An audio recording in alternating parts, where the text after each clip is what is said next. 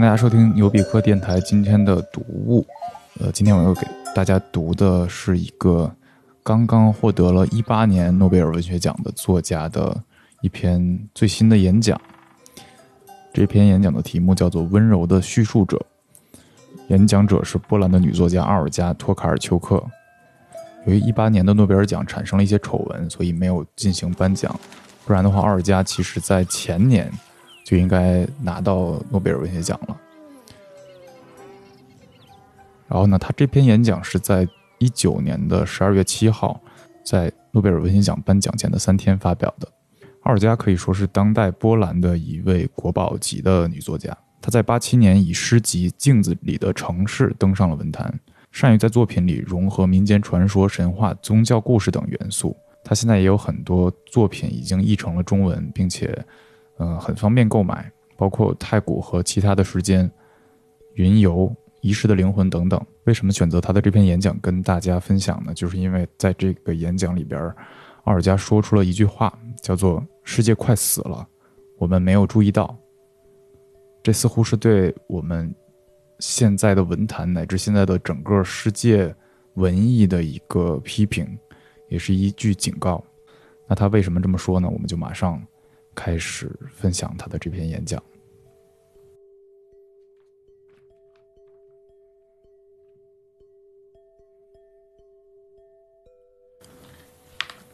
温柔的叙述者。一，我有意识经验的第一张照片是我母亲生我之前拍的，可惜照片是黑白的，也就是说好多细节都失去了，只留下了灰的形状。光线柔和湿润，像春天时节，显然是从窗户渗进来的那种光线，刚好能照亮屋子。我妈妈坐在老收音机旁，收音机带绿眼睛和两个调钮，一个调节音量，另一个调台。这个收音机往后会是我童年难得的伙伴，从他那里我知道了宇宙的存在。旋转乌木旋钮调节天线脆弱的触角，在其所及的范围里有各种不同的电台：华沙、伦敦、卢森堡、巴黎。有时候声音会变弱，好像在布拉格和纽约，或莫斯科和马德里之间，天线的触角掉进了黑洞里。一旦声音变弱，颤抖就会顺着我的脊柱往下。我深信，不同的太阳系和星际通过天线在跟我说话，噼啪噼啪的给我发送重要信息，而我没法解码。当我是个小女孩时，我会看向那张照片，我确定的感到妈妈转动收音机的旋钮时曾寻找过我，像敏锐的雷达那样。它刺透宇宙无尽的领域，试图找出我什么时候从哪里到达。她的发型和着装显示出照片拍摄的时间。是六十年代初。注视着画面外的某个地方，背带点拱着的他看到了一些东西。后来看照片的人感觉不到。作为孩子，我想象那是他在朝着时间注视。其实照片里没有发生什么，照片拍的是一个场景，而非一个过程。里面的女性有点悲伤，好像陷入了沉思，好像有点迷失。后来当我向她问起那悲伤，我在无数场合都问到过她。总得到同一个反应，我母亲会说，她悲伤是因为我还没有出生，可是她已经开始想我了。你怎么会想我？在我还没有生下来的时候，我会问。我知道你想念的是你失去的某个人，那种渴望是失落感。不过换种方式也行得通，他回答。想念一个人意味着他们在那里。六十年代末，在波兰西部农村的某个地方。我母亲和我，也就是她的小孩，进行了一次短暂的交流。这种交流一直留在我的记忆里，给了我一生的力量，因为它使我的存在超越了一般物质世界，超越了偶然，超越了因果和概率法则。它把我放在时间之外，放在永恒的甜蜜附近。在我孩子的脑海里，我明白了，我有比我以前想象的更多的东西。即使我说我迷路了。我还是会从“我是”开始。这是世界上最重要的、最奇怪的一组词。因此，一位从不信教的年轻女子，我的母亲，给了我一个曾经被称为灵魂的东西，从而为我提供了世界上最伟大、最温柔的叙述者。二，世界是我们每天在信息、讨论、电影、书籍、流言蜚语和小意识的织布机上编织的织物。今天，这些织布机的范围是巨大的。感谢互联网，几乎每个人都可以参与这个过程，或承担责任，或不，或带着爱意，或满怀恨感，或好，或坏。当故事改变了，世界也就改变了。从这个意义上说，世界是由文字构成的。因此，我们如何看待这个世界，也许更重要的是，我们如何叙述这个世界，就有了巨大的意义。一件事儿发生了，如果没有人讲述，那这件事儿就停止存在并消亡。这不仅是历史学家都知道的事实，而且是每一个政客和暴君都知道的事实。谁能讲故事，谁能编故事，谁就有掌控权。今天我们的问题在于，似乎在于这样一个事实。我们不仅没有准备好讲述未来，甚至讲述具体的当下，讲述当今世界的超高速改变也没有准备好。我们缺乏语言，缺乏视角，缺乏隐喻，缺乏神话和新的语言。然而，我们确实经常看到有人试图利用陈旧过时的叙述，这些叙述无法将未来融入对未来的想象。毫无疑问，是基于这样的假设，即。旧的某个什么总比新的什么没有强多少，要不就试图以这种方式来应对我们自身视野的局限。总之，我们缺乏讲述世界故事的新方法。我们生活在众生喧哗的第一人称叙述的现实中，我们从四面八方听到很多杂音。我说到第一人称，指的是那种狭隘的围绕着讲述者自身的故事，讲述者或多或少的直接写他自己，或者通过他自己而写。我们已经确定，这种个性化的观点，这种来自自我的声音，是最自然的、最人性的、最诚实的。即使他放弃了更广阔的视野，照此理解，以第一人称叙述是编织一个绝对独特的模式，是唯一的。它有一种作为个体的自主，意识到你自己和你的命运。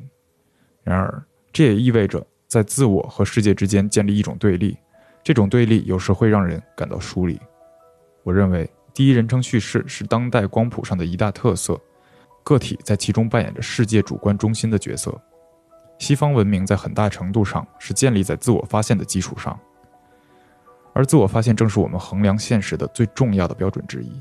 在这里，人是主角，他的判断尽管是众多判断之一，总是被认真对待。以第一人称编织的故事，似乎是人类文明最伟大的发现之一。人们怀着崇敬的心情，满怀信心地读着这类故事。当我们通过某个不同于其他的自我视角看世界时，与叙述者建立了一种特殊的关系。叙述者要求他的听众把自己放在他独特的位置上。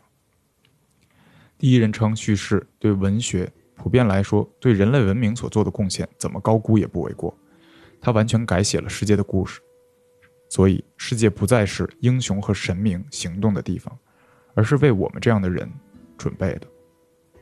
我们很容易认同和我们一样的人，这就在故事的叙述者和读者或听众之间产生了一种基于同理心的情感理解，而这就其本质而言，汇集并消除了边界。在一部小说中，叙述者的自我和读者的自我之间的界限是很容易被忽略的。引人入胜的小说实际上依赖于模糊边界，让读者通过移情的作用暂时成为叙述者。因此，文学变成了一个交流经验的场所，一个人人都能讲述自己命运或者表达自己的地方。因此，这是一个民主的空间，任何人都可以畅所欲言，每个人都可以为自己发出声音。在人类历史上，从来没有这么多的人成为作家和讲故事的人。我们只要看看统计数据，就知道这是真的。每次我去书展，我都能看到当今世界上出版的书有多少与作者本人有关。表达本能或许和其他保护我们生命的本能一样强烈，然而表达本能在艺术中得到了最充分的体现。我们想要被关注，我们想要与众不同。我要告诉你我的故事，或我要告诉你我的家庭故事，甚至简单的说，我要告诉你我去过哪儿，构成了当今最流行的文学题材。这是一个大范围的现象，也因为现在我们普遍能够获得写作。许多人获得了用文字和故事表达自己的能力，而这种能力以前只有少数人拥有。然而，矛盾的是，这种情况类似于由独唱者组成的唱诗班，每个声音都在争抢注意力，都走着相似的路线，淹没了彼此。我们知道关于他们的一切，我们能够认同他们，体验他们的生活，就好像他们是我们自己一样。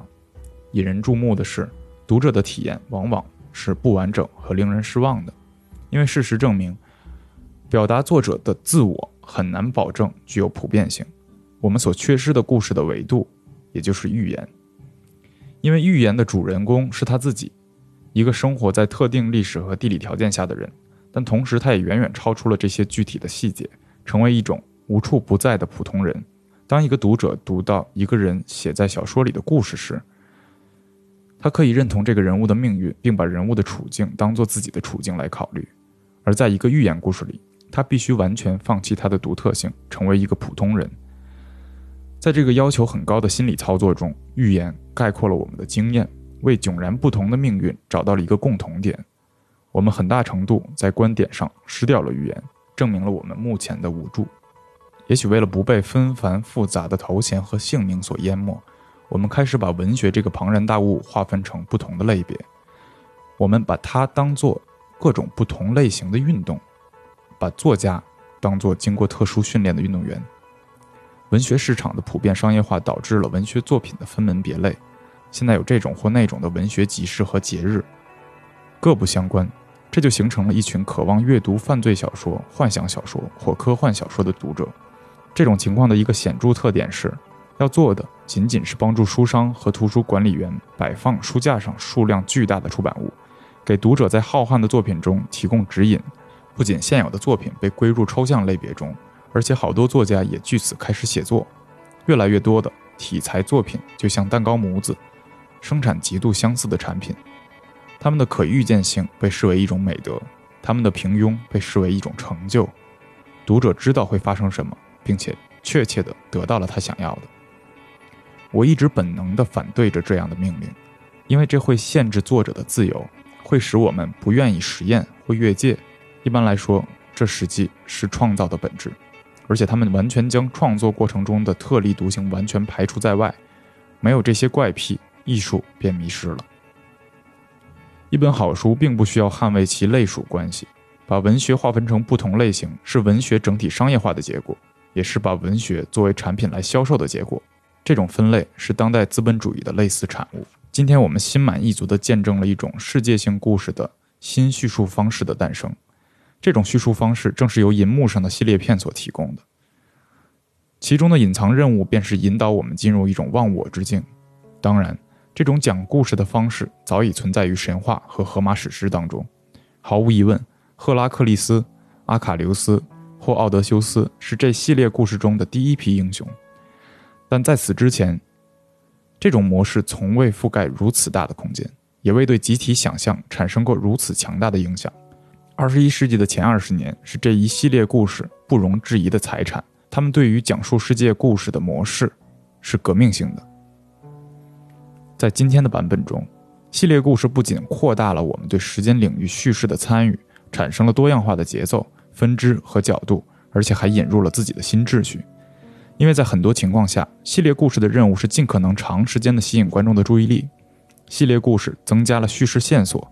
并以一种不可思议的方式交织在一起，以至于陷入迷局的时候，他甚至回到古老的叙事技巧上。这种技巧曾在经典歌剧中被妥协采用，也就是所谓的天降神兵。这里解释一下，天降神兵就是 X Machina。嗯，如果看过《机械姬》的朋友应该知道，《机械姬》的英文名就是这个名字。它大概是指在古希腊戏剧中，当剧情陷入焦灼困难。难以解决时，突然出现的拥有强大力量的神将问题解决，令故事得以收拾，有个好结局。扮演神的演员会利用起重机从舞台上方降下，或是起升机从舞台地板上的活门抬上来。这种方法的手法是人为的，制造出意料之外的剧情大逆转。新剧集的创作往往需要对人物的心理状态进行特别全面的修改，以便他们能够更好地适应剧情中的事件发展。一个刚开始温和而保守的角色，最后会变得充满暴力和仇恨。配角摇身一变变成主角，而我们原本渐生好感的主角失去了意义，或者实际上完全消失了，真的是让人万分沮丧。新一季的可能实施将开放式的结局变得尤为重要。在这种开放结局中，所谓神秘的情感净化毫无发生或者充分回应的可能性。情感净化以前是内部心理转变的经验，参与到故事行动中的充实感与满足感。这种情感实现而不是结论，使观众产生依赖，催眠了他。成名于《一千零一夜》的契约中的断醒故事，在很久以前就被发明了。如今在系列故事中大胆回归，改变了我们的主观性，是以奇异的心理影响。它将我们从自己的生活中撕裂出来，像兴奋剂一样催眠着我们。同时，这种系列故事将我们自己投入到新的旷日持久且无序的世界节奏中。投入到它混乱的交流、不稳定性和流动性中，这种讲故事的方法，或许是当今最具有创造性的寻找新公式的方法。从这个意义上说，系列故事中包含着关于未来叙事的严肃讨论，包含着重新编排故事以及适应我们新现实的努力。但最重要的是，我们生活在一个充满了太多矛盾、事实相互排斥的世界里，一切事物都咬牙切齿地针锋相对。我们的祖先相信，获得知识不仅会给人带来幸福、福祉、健康和财富，而且还会创造一个平等和公正的社会。在他们看来，这个世界缺少的是来自于知识的普遍智慧。约翰·阿摩斯·康米纽斯是17世纪一位伟大的教育家，他创造了 “Pacifism” 一词，以此表示可能达到的全知理念和普遍知识。这种知识包含了所有可能获得的认识。最重要的是。这也是一种所有人都能获得知识的梦想。如果不是接触到关于世界的事实，一个目不识丁的农民怎么会转变成一个对世界和自身具有反思的个体呢？唾手可得的知识，是否意味着人们将会变得明智，将会沉着而智慧地指导他们自己的生活呢？当互联网刚刚出现时，这样的理念似乎将最终被完全实现。也许像许多志同道合的思想家们一样。我赞赏和支持维基百科，对康米纽斯来说，亦是人类梦想的实现。如今，我们能够创造和接受大量事实，它们民主地达到地球上几乎所有的地方，并不断地被补充和更新。梦想成真往往令人失望。事实证明，我们没有能力承受如此巨大的信息。这种信息不是团结、归纳和释放，而是分化、分裂，被包围在单个小气泡中。创造出许多彼此不相容，甚至公开敌对、互相对立的故事。此外，互联网彻底而毫无反思性地服从于市场流程，并为垄断者们所掌握。互联网控制着大量的数据，这些数据并不是为了扩大信息访问范围而被用于广泛求知，相反，它主要是用来对用户的行为进行编程。正如我们在剑桥解析事件之后所认识到的。我们没有听到世界和谐的声音，而是听到了刺耳的声音。这是一种难以忍受的静电。我们在绝望中尝试捕捉一些安静的旋律，甚至是最微弱的节奏。这句著名的莎士比亚名言，比以往任何时候都更符合于现在这刺耳的现实。互联网越来越像痴人说梦，充满了喧哗和躁动。不幸的是，政治学家的研究也与康米纽斯的直觉相矛盾。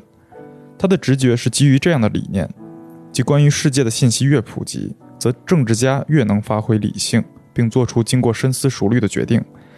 但是，事情似乎根本不是这么简单。信息可能是压倒性的，其复杂性和模糊性导致了各种各样的防御机制，从拒绝到压制，甚至逃脱到简单化的意识形态的和党派思维的简单原则中。其中，虚假消息引出了关于虚构是什么的新问题。反复被欺骗、误传或误导的读者，已开始慢慢获得特定的神经质特质。对虚构感到疲惫的反应，可能是非虚构的巨大成功。在这种巨大的信息混乱中，我们的头顶充满了尖叫：“我会告诉你真相，只有真相，以及我的故事是基于真实事件。”自从撒谎已经成为一种危险的大规模毁灭性武器以来。虚构就失去了读者的信任，即使它仍然是一种原始工具。我经常被问到这个难以置信的问题：“你写的这句话是真的吗？”而每当此时，我都感觉这个问题预示着文学的终结。从读者的角度来看，这个问题似乎是无害的。但在作者的耳中，它听起来却是世界末日。我该怎么说呢？我该如何解释汉斯·卡斯托普，或安娜·卡列尼娜，或小熊维尼的本体论地位呢？我认为读者的这种好奇心是文明的退化，它损害了我们的多维能力，具体的、历史的，也是象征的、神话的。我们已知参与到那称为生活的一系列事件中，生命是由事件创造的。但是，只有当我们能够解释它们、尝试理解它们，并给它们增添意义，才意味着它们已经转化为经验。事件是事实，但经验却有着千丝万缕的区别。是经验而非事件构成了我们的生活素材。经验是已经被解释并存在于记忆中的事实，它也指我们脑中的某种基础，指含义的深层结构。在此之上，我们可以展开自己的生活，并对其进行充分而仔细的检查。我认为神话履行了这种结构的功能。每个人都知道神话从未真正发生过，但一直在发生。现在，他们不仅继续在古代英雄的冒险中发生，而且也进入当代电影、游戏和文学里，成为了无处不在且受欢迎的故事。奥林匹斯山居民的生活已经转移至王朝，而英雄的英勇事迹则得到了劳拉·克拉福特的支持。在对真理和谎言的坚定划分中，文学创造了我们的经验。这些经验所形成的故事具有其自身的维度。我从未对任何关于虚构和非虚构的明确区分感到特别激动。或许我们没能意识到这种区分是宣判性和自我解释的。在虚构定义的海洋中，我最喜欢的一种，也是最古老的一种，它来自于亚里士多德。虚构总是某种真理。作家、散文家 E.M. 福斯特对真实故事和情节的区分也使我信服。他说：“当我们说国王死了，不久王后也死了时，这是一个故事。”但是，当我们说国王死了，不久王后因伤心而死时，那就是情节。每种虚构都涉及这样的过渡：从接下来发生了什么的疑问，到尝试根据我们人类经验来理解它，为什么会这样发生？文学以为什么开始？即使我们要用普通的“我不知道”来一遍又一遍的回答这个问题。因此，文学提出了无法借助维基百科回答的问题，因为它不仅限于信息和事件，还直接涉及我们的经验。但是，与其他形式的叙事相比，小说和文学可能总体上在我们眼前确实已经变得有些边缘化了。图像以及直接传递体验的新形式，电影、摄影、虚拟现实等等，它们的影响力意味着它们可以替代传统阅读形式。阅读是一个非常复杂的心理和知觉过程。简而言之，首先将最难以捉摸的内容概念化和口头化，转化为符号和象征，然后将其从语言解码回为体验。那需要一定的智力，最重要的是，它需要集中精力和注意力。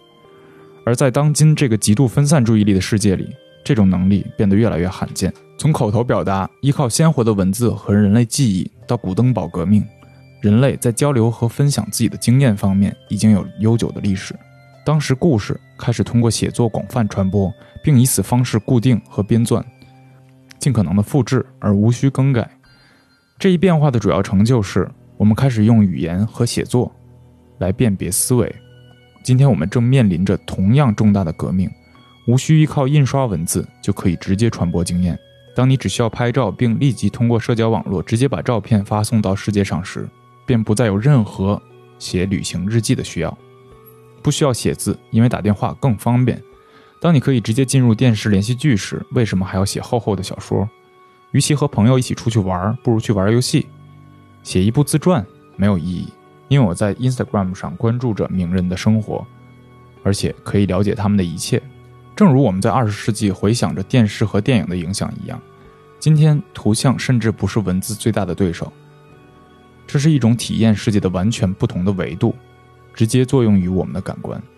三，我不想就讲述关于世界的故事遇到的危机描绘出一幅全景图，但我时常被一种世界有所空洞的感觉困扰。当透过屏幕与 App 感受这一切时，这世界不知怎么变得虚幻、遥远、两极、奇怪的不可描述。即使在这里想找到任何一段信息，都令人惊奇的容易。在这个时代，这些令人担忧的词儿，有些人、有些事、有些地方、有些时候，变得比那些极为具体、确切、用十足的肯定说出的话，诸如“地球是平的”“接种会致死”“气候变化是胡扯”“民主在地球的任何一处都没有受到威胁”，显得更危险。有些地方、有些人在试图通过海洋时溺水身亡；有些地方在有些时候。战争正在某种程度的发生，在信息的洪流里，个体的声音纷纷失去了轮廓，很快的在我们的记忆中被瓦解，变得不真实，然后消失。愚蠢、残忍、憎恨言论、暴力影像的潮流被各种各样的好消息抵消了，但我无法用言语表达它未能掩盖的痛苦，察觉到这世界有地方不对头的痛苦。如今，这种曾为神经质诗人独占的感觉。像是一种无法被定义的瘟疫，焦虑从四面八方渗入。文学是极少数可能让我们贴近世界确凿事实的领域之一，因为它的本质涵盖了心灵的哲学，也因为它始终关注人物内在的合理性和动机，揭示出他们难以用其他方式向其他人展开的体验。唯有文字能够让我们深入其他存在的生命，理解他们的逻辑，分享他们的感情，体验他们的命运。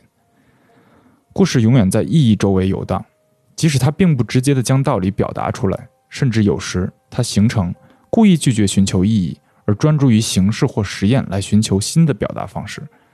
当我们阅读哪怕是最行为主义，我们也情不自禁的会问：为什么会发生这样的事儿？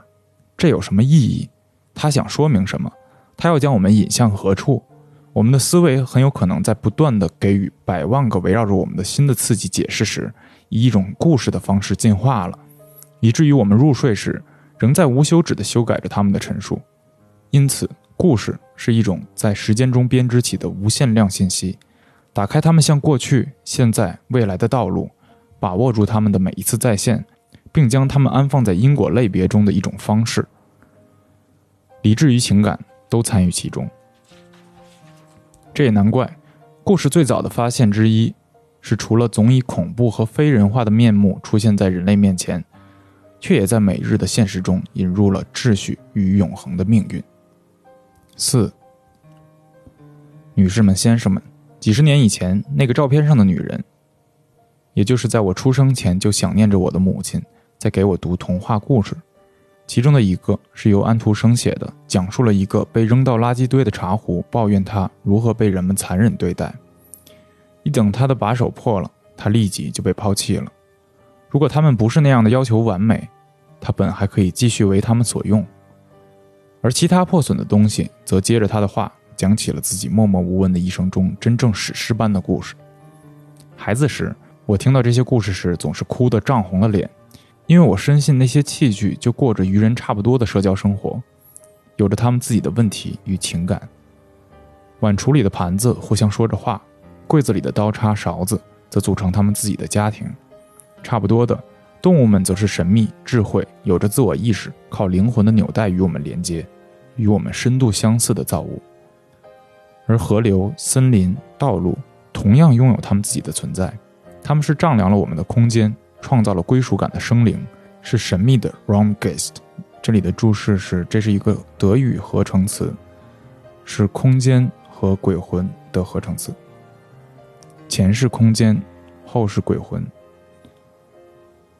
环绕着我们的风景也是活的，正如太阳与月亮，所有的星辰，可见或未知的世界。我是什么时候开始有了疑惑？我试着追溯那个随着那声开关打开，一切变得不同、简化、不再微妙的时刻。世界的低语消失了，被城市的喧嚣、电脑的轰鸣、飞机飞过天空的响声与信息汪洋、令人疲惫的白噪音。取而代之了。从某刻起，我们开始片段的看待世界，通过星际一样遥远的一小点一小点理解彼此分离的一切。医生按照我们的特殊情况分别诊治，税务与我们开车上班的那条路的铲雪情况也并不相干。我们的午餐和大型牧场丝毫无涉。我的新上衣和亚洲某座破旧的工厂又有什么牵扯呢？所有的事情与其他所有的事情分割开来，都单独存在。互相没有任何联系。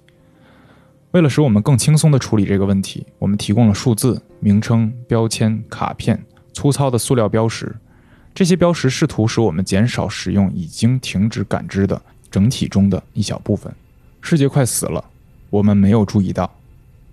我们看不到世界正在变成事物和事件的集合，这是无生命的广阔空间，而我们在茫茫的孤独的地方走来走去，在别人的决定下四处摇摆，受到无法理解的命运的束缚。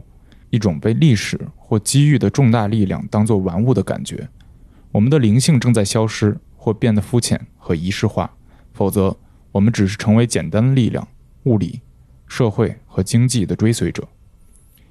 这些力量使我们像僵尸一样走动，在这样的世界里，我们真的是僵尸。这就是为什么我渴望另一个世界——茶壶的世界。在我的一生里，我一直痴迷于那些互相连结的结构。着迷于我们所忽视的却又偶然发生的互文，以意外的巧合或命运的交汇。螺母、螺栓、焊接接头、连接器，所有那些我在云游中所关注的，我迷恋着联想事实和寻求秩序。从本质上说，我相信作家的头脑应是整合的头脑，他顽强地把所有的微小碎片收集起来，试图把它们再次粘合在一起，创造出一个完整的宇宙。我们该如何写作？我们该如何构建我们的故事，才能使其撑起世界这一伟大的星丛一般的形式？当然，我意识到我们不可能再像过去一样通过阅读神话故事、寓言和传说了解世界。世界通过这些口口相传的故事得以存在。如今的故事必须得更加多维和复杂，毕竟他们的确了解的更多。我们也意识到，看似天差地别的事物之间有着令人难以置信的联系。让我们仔细看看历史上的一个特殊时刻：一四九二年的八月三号，这一天，一艘名为“圣玛利亚”的小型帆船正要从西班牙帕洛斯港口的一个码头起航。这艘船的指挥者是克里斯托弗·哥伦布。阳光明媚，码头上的水手来来往往，装卸工正在装载最后几箱运往船上的补给品。天气很热。但西边吹来的一阵微风解救了前来告别的家庭成员，好使他们没有晒晕过去。海鸥趾高气昂地在装货坡道上上下下迈着步伐，仔细地观察着人类的活动。我们穿越历史看到的这个瞬间，导致了近六千万美洲原住民中的五千六百万人的死亡。在当时，美洲原住民约占世界总人口的百分之十。欧洲人无意间给他们带去了致命的礼物——疾病和细菌。而美洲原住民对此毫无免疫力，在疾病之后是残酷的压迫和杀戮，灭绝持续了数年，改变了这片土地的样貌。在以往用复杂灌溉方式养殖豆子、玉米、土豆和西红柿的这片耕地上，野生植被卷土重来。仅仅几年时间，将近1.5英亩的可耕地变成了丛林。随着植被再生，野生植物消耗了大量的二氧化碳，从而削弱了温室效应，也进一步降低了全球的温度。这是用来解释16世纪末期小冰期到来的众多科学假说之一。这个小冰期给欧洲气候带来了一段长期降温。小冰期改变了欧洲的经济，在接下来的几十年，漫长而寒冷的冬季、凉爽的夏季与强降雨，减少了传统农业的产量。在西欧。自给自足的小型农场家庭在这种情况下效率低下，饥荒接踵而至，专业化的生产需求浪潮也席卷而来。英格兰和荷兰是受寒冷气候冲击最大的国家，由于经济不能够再依靠农业，他们开始发展贸易和工业。暴风雨的威胁促使荷兰人抽干了他们的维肯地，将沼泽地和浅海地变为陆地。鳕鱼的活动范围朝南移动，尽管这对斯堪的纳维亚半岛来说是灾难性的。对英格兰和荷兰来说却十分有利，这使得两国开始发展为海洋和贸易强国。气温急剧下降，在斯堪的纳维亚半岛表现得尤为明显。半岛与格陵兰岛和冰岛的连接中断，严峻的冬季削减了收成。接下来是数年的饥荒和食物短缺。在这种情况下，瑞典将贪婪的目光转移到南方，开启了对波兰的战争。尤其在波罗的海已经结冰的情况下，军队越海变得十分容易。也接连卷入了欧洲的三十年战争。科学家为了更好地理解我们的现实所做出的这些努力，表明现实是一个相互连贯、密切相关的影响系统。这不再仅仅是著名的蝴蝶效应，也就是我们熟知的在过程开始前一个微小的变化将导致未来的巨大的不可预知的效果的效应。但是在这里，我们面对的是无数的正在持续运动中的蝴蝶翅膀形成的一种穿越时间的强大的生命波。在我看来，蝴蝶效应的发现标志着一个时代的结束。在这个时代中，我们对自身的有效能力、控制能力以及自身在世界上的至高无上感保有坚定的信念。这种时代的结束，并没有剥夺人类成为建造者、征服者和发明家的能力，但它表明，现实可能比人类想象的要复杂得多，而且，我们人类只是这些过程中的一个小部分。越来越多的证据表明，在全球范围内存在一些惊人的、有时令人惊讶的依赖关系。人、植物、动物和物体，我们全都进入了一个由物理定律支配的单一空间。这个空间有它的形状，在此之中，它的物理定律塑造出无数的形式，而这些形式不间断地相互关联着。我们的心血管系统就像江河的流域系统，一片树叶的结构就像人类的运输体系，星系的运动就像水槽放水时回旋的漩涡。社会群落的发展跟细菌群落的扩张方式也是类似的。宏观与微观的尺度下显示出无穷的系统相似性。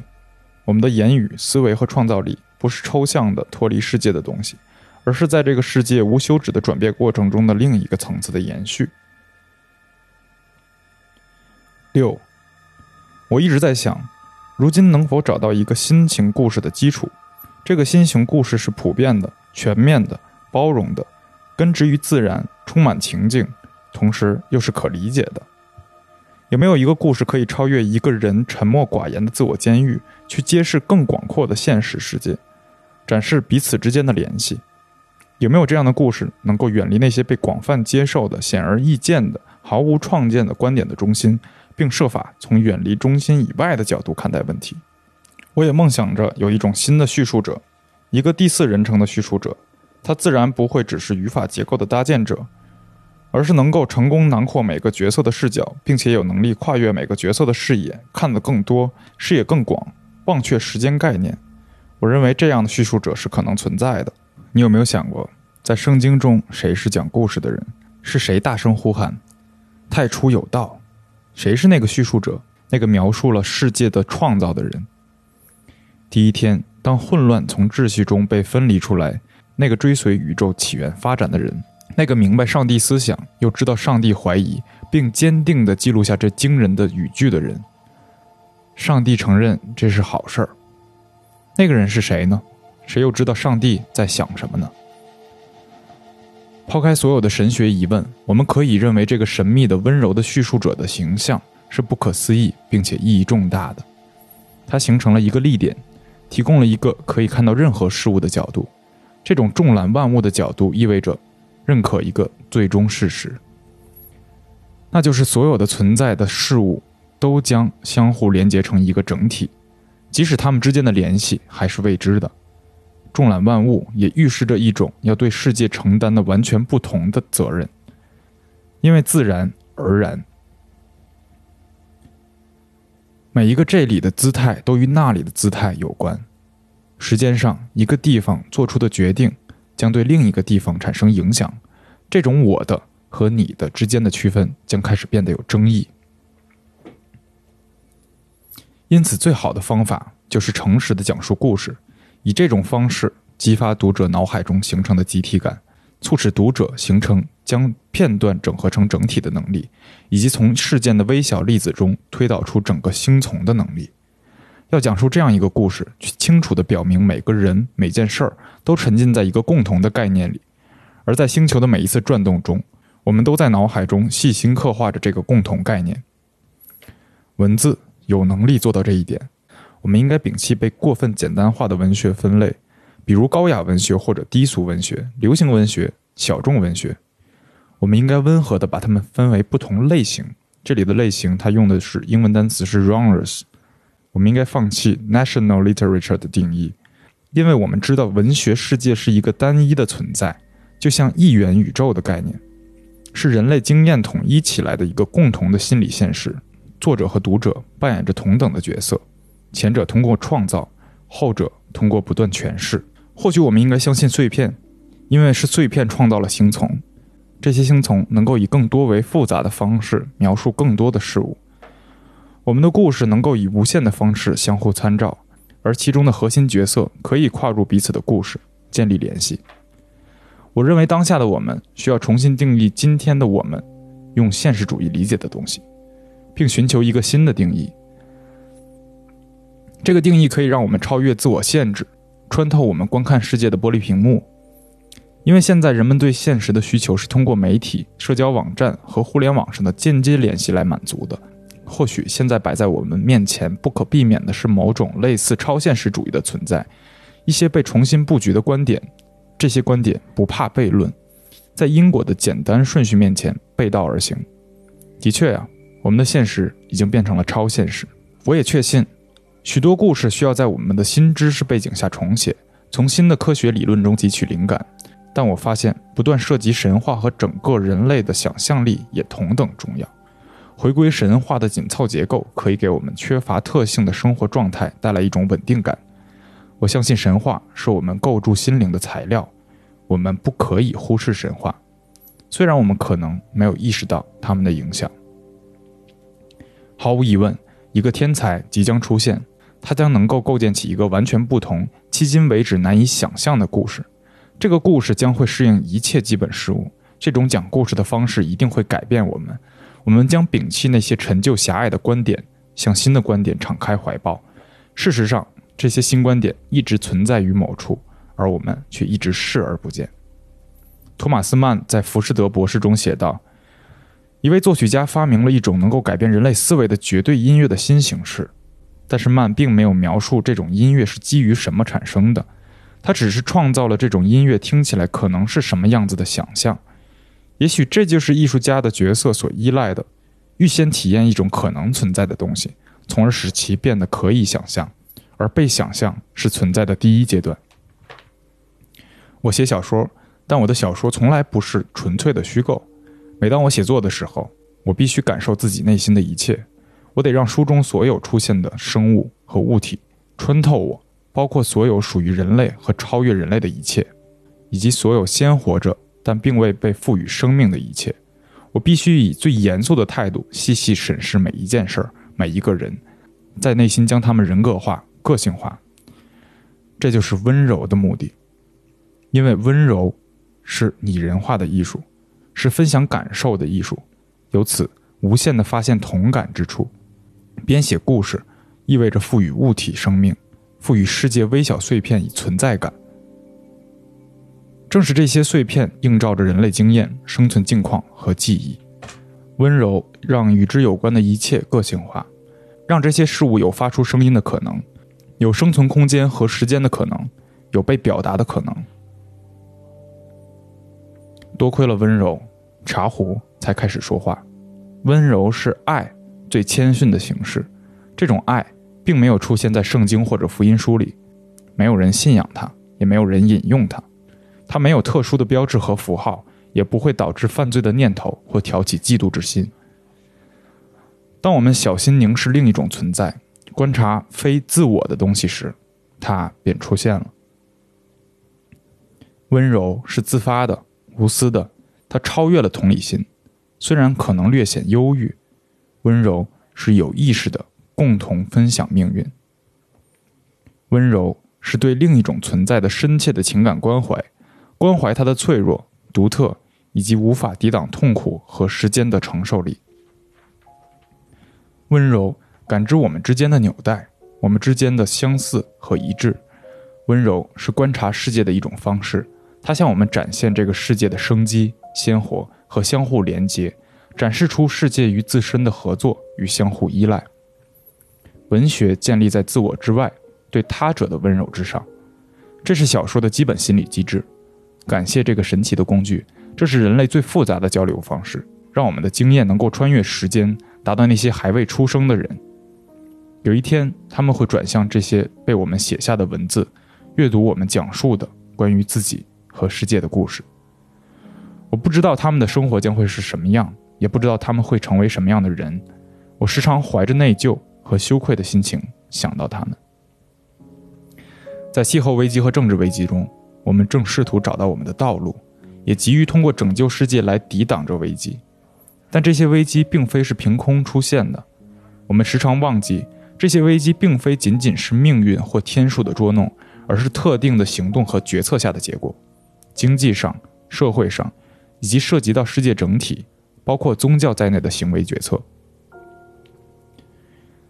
贪婪、不尊重自然、自私、缺乏想象力、无休止的竞争和丧失责任感，这些已使世界沦为一个物体，可以被切成碎片。被耗尽，被毁灭，这也是为什么我们必须讲述一些故事，仿佛世界仍然是一个鲜活的、完整的实体，不断在我们眼前成型，仿佛我们就是其中一个个微小但强大的组成部分一样。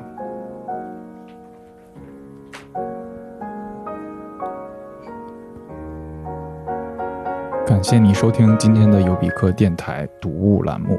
如果你对这篇演讲有什么感悟或者想法，欢迎你添加微信 ubikfm 到群里边跟我们一起交流。我们下期见。